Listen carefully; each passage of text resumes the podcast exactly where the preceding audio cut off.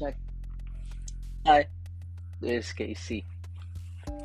So I'm recording today, January 1st, 2022. So if you're listening exactly hours after this, it's still a Happy New Year. So, Happy New Year to you guys. Anyway, so for my third episode, I wanted to discuss about the holidays. Technically, we just finished the holiday season here in the Philippines. So, going back to my holidays pre COVID, the only thing I was thinking about was two things getting fat and the questions. So, basically, getting fat is like un- almost unavoidable except all the food that we devour like almost every day. Every other day you meet a group you eat eh, you know. But yeah i've gotten over that. But the questions my goodness the question never ends. I mean it's either did you gain weight? or you look so slim. Is there a problem? Are you stressed if not, since in your, you're in your 30s, the question will be, oh, so where's your girlfriend? But if you have a girlfriend with you, the next question will be, so when's the wedding? So if you're already married, next question is, when you're gonna have a baby? If you already have a baby, so when are you planning for the next one? And the question goes and on and on. I don't really know if it's an Asian thing, a Filipino Filipino thing to ask such crazy questions.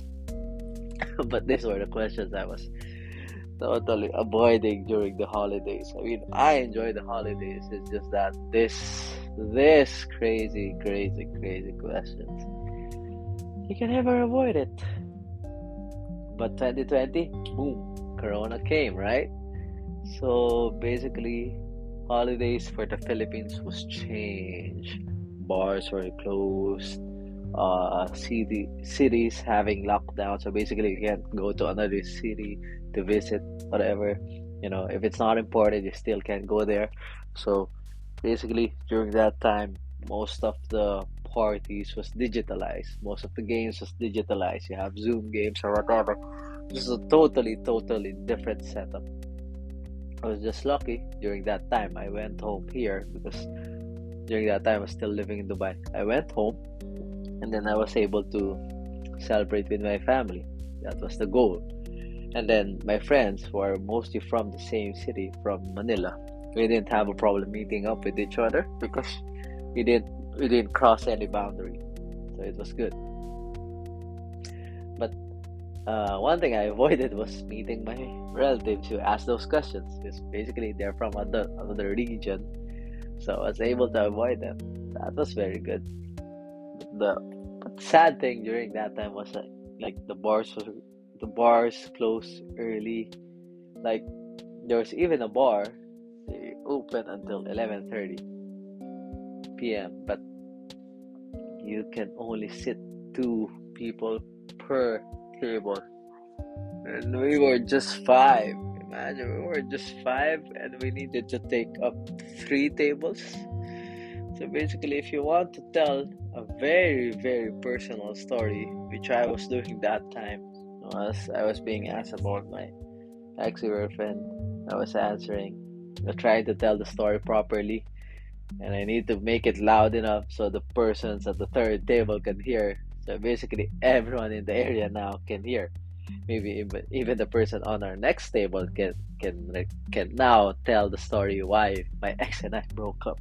Maybe I don't really know, but that's one of the weird holidays. Yeah, because of Corona. Yeah, that's one one of the weird holidays I celebrated. But now these years, it was like it was better.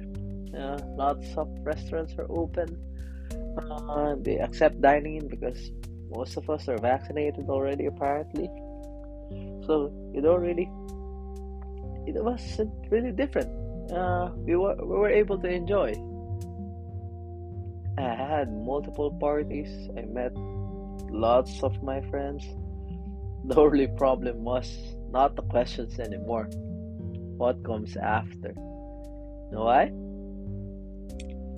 Well, two days ago, my friend, close friend, told us he's positive.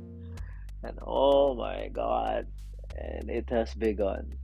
I mean, in the news, there was a, a lady bypassed quarantine, went to a party, everyone in the club was positive. Oh shit, it's whole new fiasco. I, I don't really know because basically we're we're brave because we were I mean we're brave because we have the vaccine. But see, not everyone has a vaccine and not everyone doesn't have a child or an elderly at home. Like basically me, I still meet my nephews regularly. So imagine the brain, I mean, the mind fuck it gives you. I mean, you celebrate for a couple of hours with these friends and you bring home a disease to your home.